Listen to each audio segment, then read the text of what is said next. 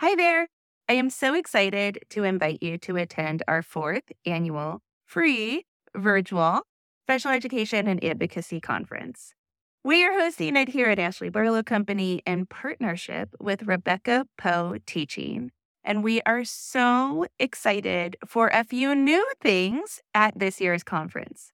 The first new thing is that we have not just one, but two different tracks for attendance.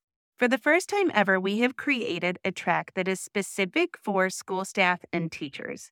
We also still have that traditional track that we intend to be really great for parents and caregivers in the IEP arena. So, yes, we have a teacher track and a parent track. On that teacher track, you are going to learn about things like easier data collection, Gestalt language processing, behavior reading, and other super hot topics in special education practice, as well as advocacy. On the teacher and caregiver track, you're going to learn about stress management for caregivers, using adaptive books, something that I have really kind of um, dove into here at my own house, inclusion advocacy, advocacy strategies, and so, so much more. That free ticket will give you one pass, one access to one presentation per hour on the track that you choose, either that teacher track or the parent track. Of course, if you are not available on January 19th or January 20th when the conference is taking place, you can buy tickets to access the conference on demand. And mm-hmm. those tickets, of course, are available at our website, ashleybarlowco.com backslash conference slash 2024. Check out the website for more information about ticketing. This year, we also have something super exciting planned. We have decided to make this a two day event. When I partnered with Rebecca Poe Teaching, I told her that I really feel like school districts, disability organizations, and other community organizations need to start providing trainings that are accessible to teachers, related service providers, administrators, parents and caregivers, and other community members that are interested in IEP support. What if we all attended the same training? What if we all learned information about special education practice, curriculum, how to read evaluations, that kind of stuff? About special education advocacy, how we can collaborate more, how we can work together, and even about special education laws. What if we all attended those presentations and we workshopped them together? So, together with Rebecca Poe Teaching, I have created the Empowered Workshop Series, and we are excited to bring mm-hmm. it to your organization or school in 2024 and beyond. If you are interested in having Rebecca and I bring a workshop to you, you can see a preview of the Empowered Workshops on January 19th the Friday before our main conference programming. For more information about that, either send me a DM or check out the website again, ashleybarlowco.com backslash conference 2024. We hope to see you January 19th and or January 20th and can't wait to connect with you. Hi, everyone. Welcome to the Ashley Barlow Company podcast. I'm Ashley Barlow, your host. If you are a parent, a teacher, or someone who works at a school, or you're a community member, a volunteer, or a staff member at an organization that supports people with special education plans, a coach, a tutor, or even a grandparent, you're in the right place. Sit back with an ice cold glass of lemonade, put on your walking shoes and grab some headphones, roll down the windows and cruise. Ready, set, go educate, advocate, collaborate. Welcome back to another episode of Special Education Advocacy with Ashley Barlow. I'm Ashley Barlow, and I'm so happy you're here. If you're watching on YouTube, you see me in my kitchen with Jack's progress monitoring report in front of me. Why is that significant, friends? It's significant because this is where I sit every single Sunday when I look at the data that I keep at home. And it's also typically where I sit when I'm going through backpacks. Now, You might be the kind of mom or dad or caregiver or teacher that looks at this kind of stuff on a very regular and recurring basis. I am not because I got a lot going on and I don't have time for that. And the way that Jack and I work with Jack's team at school, that is not um, necessary either. But that does not mean that I don't prioritize it. So, we're going to talk about data for at least two weeks. I've got two weeks planned, and I think that we might even go out another four week uh, to four weeks. And we're going to be talking about progress monitoring here on the podcast. And so, what I want to start off by saying is that this is something that you can do in your kitchen in 10 minutes time that doesn't have to be intimidating, it doesn't have to be stressful, it doesn't have to be a whole thing. Okay, so I am here very deliberately, and I am here because it's a natural, organic, like hub to my house. And progress monitoring data should be a hub to your child's special education. So, we're going to talk about progress monitoring and we're going to get a little geeky, especially next week. And we're going to get a little like feely, maybe especially this week. But the way that we're going to start off this week is we're going to talk about literally about Jack's progress monitoring. And we're going to talk about like kind of the outside stuff that can affect progress monitoring. Okay, so we're going to talk about like progress monitoring and how it can be affected by other things. So I got Jack's data from the first month of school, and I had already planned to talk to you about progress monitoring data because, like, now is the time that we get our first reports. You know, people are mostly all getting close to the end of the first quarter, and so a lot of people are getting their reports. And so, um, I was like, this is a good time to start talking about it. So, we're going to get more into the nitty gritty, as I said. I've got it planned for two weeks, but today I had an epiphany and I think we might go to four. Anyway, Jack has the following goal. Hang on, I'm getting there. Okay, the goal is by the end of the IEP cycle, when given a check checklist with picture supports to complete four routines within the school day, and that is unpacking his backpack and using his locker, lunchroom behavior, school job, packing up his locker at the end of the day. Okay, that's the end of the parenthetical. So when he gets picture supports for these four routines, he will independently initiate, complete, and check off each item with at least 70% accuracy, according to a teacher's rubric, for three out of four consecutive weekly trials. Okay, so does that meet all the things in the goal? Check, check, check, check, check. Yes, it does. This is a well written goal. The only thing that I might ask, and I did, and we had a long discussion about it, is could we keep data on the different things? Because, like, maybe we should look at how he does in the beginning of the day, in the middle of the day, in the cafeteria, like in gen ed setting and special ed setting, and that sort of thing. They do keep that data. What I get is an assimilation of it. And the reason why we're keeping the assimilation is because that's exactly what we want to work on. Jack does really well at things in the middle of the day in a small environment, but we want to work on generalizing that skill. So we're taking the data across different settings because we want the data to come up across all settings. Up until now, what has happened is that the, you know, he doesn't do super well in the morning. He takes Ritalin. It's like 8:30 to 10:30. There's this kind of like at some point in that time period a switch flips and it's like boom i'm regulated. My medicine is working. And then he kind of gets his ritalin booster and then so he's really good until about 2.30 and then he's tired and then it doesn't go well. And so the reason that we're keeping data in this particular way is because we want this to go across all different settings and all different environments with all these different factors. So his data is hilarious and it's like Jack in a chart. So I want to tell you why it is Jack in a chart. Okay, so in week one, Jack scored at 50%. Week two, 50%. Week three, 100. Because guess what? He can do this. He can do this just fine. A okay. I can do it. That's the way Jack works. Then week four, 75. Okay, So I'm going to stop saying weeks and I'm just going to read you his data because the, the reading of the numbers is where this becomes interesting. So I'm going to go back up to the top 50, 50, 100. 75, 100. Ooh, we're getting good, right? This is awesome. Good job, Jack. All we need is a 75% accuracy on three out of four consecutive trials. So actually, he met this goal. Okay.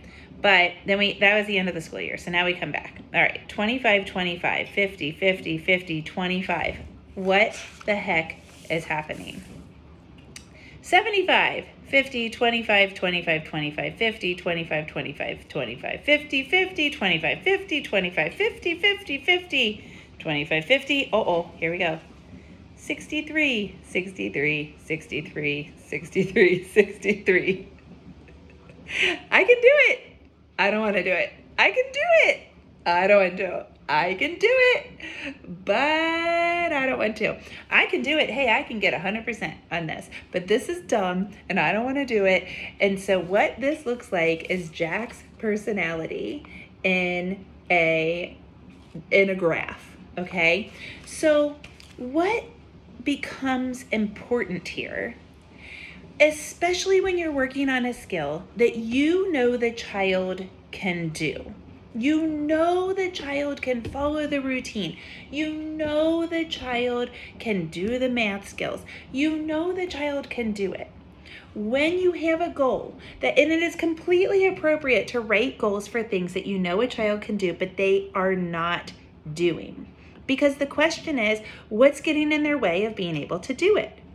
And certainly, independence is something that I want to work on. And there's a million other things that could fall into this category of like, oh, I know they can do it, but they just aren't. And it might be something that they're doing well at home that they're not doing at school, or vice versa. You might have goals at home that you're like, why can they do this at school and they can't do it at home? That is all okay. All right? That is all okay.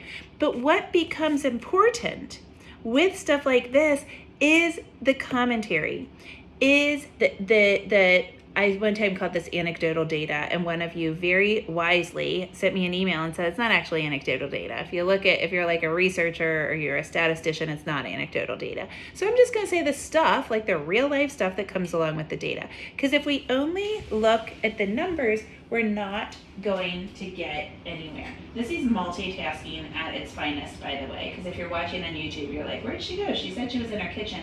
I'm literally stirring a pot of soup.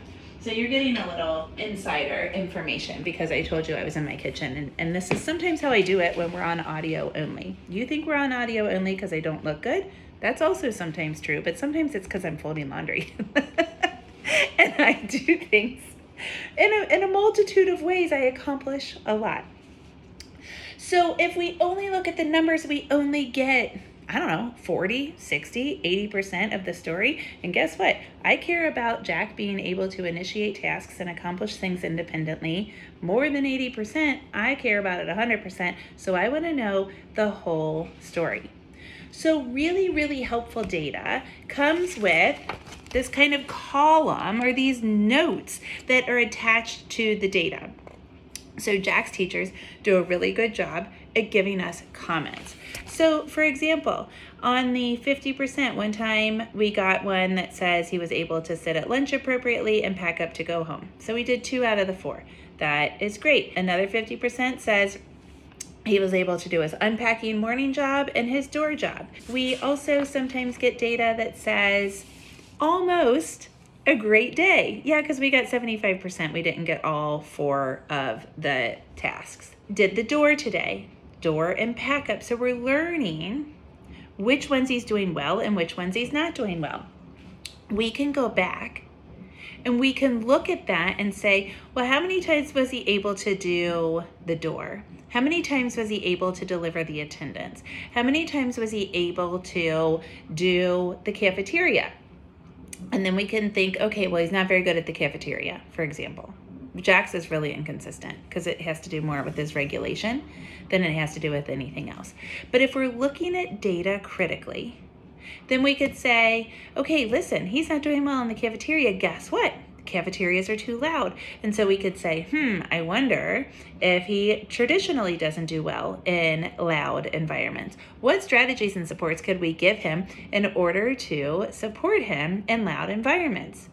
Or do we want to create a life where he doesn't go to loud environments? And is that something that we want to kind of bypass and make an accommodation that he doesn't go to those places because he, he, he can't? Are we ready to say he can't? And so we're looking at something other than the numbers. We're looking at the story. We're looking at time of day. We're looking at environment. We can look at the clothing he has on or who he is sitting next to or whether or not he came with the, on the bus or he came in a car or whether or not his mom or his dad dropped him off or whether or not his best friend is at school or if he has a sub. All of these things impact data. This anecdotal stuff, which I now know better t- than to say is anecdotal data, but these details of his life and of your students' lives really can impact the data. And it is super important to look at it. So I'm going to give you another example because then you're like, okay, well what do I do with that? I am I am me I am also sitting in my kitchen. I am also folding laundry. I am also tasked with being on an IEP team. And I am tired and I am busy. And I have a migraine where I can't see because that's what I keep getting. And so I'm just making you me. And so, so Ashley Barlow, tell me what to do. Tell me what I do with this information. Sure, cool, he had a runny nose, his data was bad. What do I do? Okay, so I'm gonna go to Jack's math goal because his goals, by the way, show not that I'm like so proud. I'm too proud to be like, oh, my sixth grader is still working on counting because I'm not too proud to do that. I think there's a lot of lesson to be done in this. But what I want for you to know is that we had some regression in fifth grade that we think is associated with his social anxiety, which is kind of this post COVID thing, or we're blaming it on COVID because we can blame everything on COVID. And I think I can get it to COVID. And so we, we went back to rote counting and the reason we went back to rote counting is because i was not ready to give up on math. I think i know i know he can do it. He has a relative strength in quantitative reasoning and i know he can do math computation. Just the foundational skills are not the foundation is not strong enough. And so I said, let's go back to foundational skills. We've got a new team, we've got a new environment, we've got optimism, we've got a great team. Let's see if we can do it. And so we went back, and guess where we started? Rote counting. Did he work on rote counting in his very first I- IEP in like 1990? That's how long it feels like he's been alive. Yes, we did. We did. We worked on that when he was three years old in 2013. We did. We worked on rote counting. Are we going back and working on it? Yes. Is that appropriately ambitious for him right now? It absolutely is. And that is okay. Okay? That's another lesson. I just stuck a little lesson in there. Regression's okay. It's the whole jack. And the whole jack is impacted by this little little anxiety bump, little anxiety mountain, whatever it is. We're getting through it. It's giving me anxiety. I'm like sucking it out of him and okay, move on. so, he has the following goal. By the end of the IEP cycle, when asked to count out loud, ooh, we've got an expressive language component to this math goal. Okay, just I just noted that. When asked to count out loud, Jack will independently be able to verbally rote count to 30 with 100% accuracy. Why? Because I was like, I don't know, pick a number higher than 20 because we've done 20 for several years. Let's just see if he can count to 30. Can we please get him to 30? Also, duh. If you can count to 20, you can count to anything because, well, then you just have to learn the word 100. But, like, what's the difference between 21 and 31, right? So 20, 30, 40. We know he can count by tens. So if he can count to 30, he can count to 100, and then we'll work on more than 100. Surely the concept will be solid once we can get him to there. Okay, well, guess what? My data says 13, 13, 13, 13, 13, 10, 13.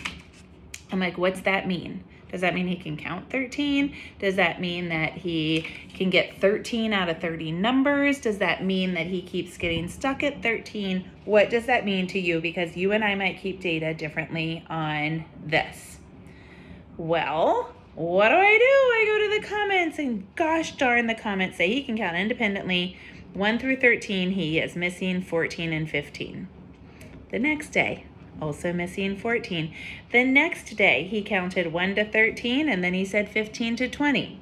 The next day, 1 to 13 and then 15 to 20. The next day, missed 14, missed 14, missed 14.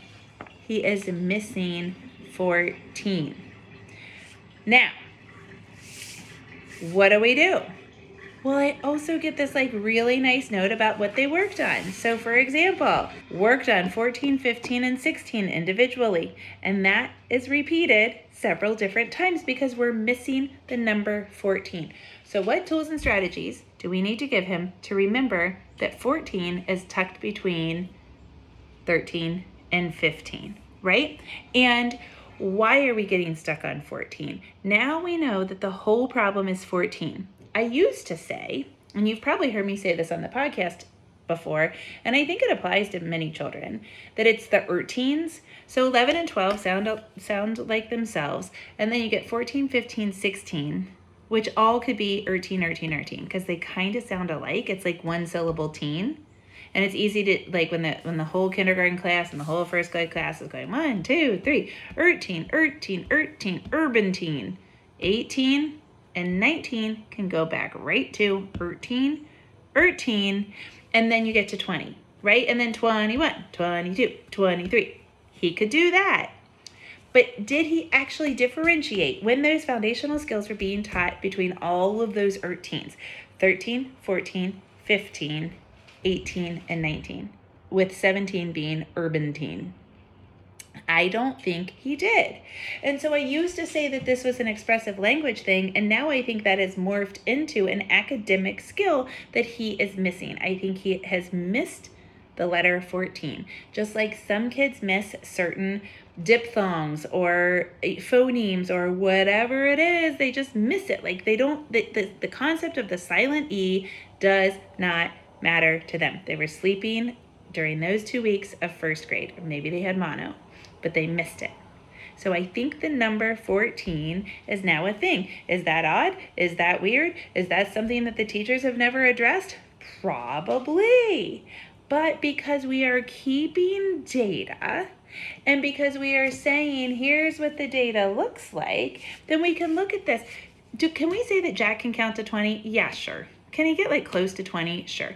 And and anything in life besides like maybe chemistry, does it matter if you can get to 20? Sure. And do I ever think that he's going to take 20 prescription pills? Like that's going to be a, a, a prescription that he's going to have? No. So am I concerned that like not being able to count exactly to 20 and and getting one less is significant? Not at all. My dad's walking in, so it's about to be noisy. I'm recording a podcast, so hi and goodbye. Hi, hi, I'm just gonna be quiet for a second. So, what does that mean? That means that as we look at the data, we have to look at this interesting extra information. And the interesting extra information can give us good, good details about what to do next, what to teach next. Okay? Next week, we are going to get a little bit geekier about data. We're going to talk about why we look at data, what the congressional intent was in looking at the data, why we put the stress on the data, and what to do with it in the classroom. So I will see you next week, same time, same place. Have a great week.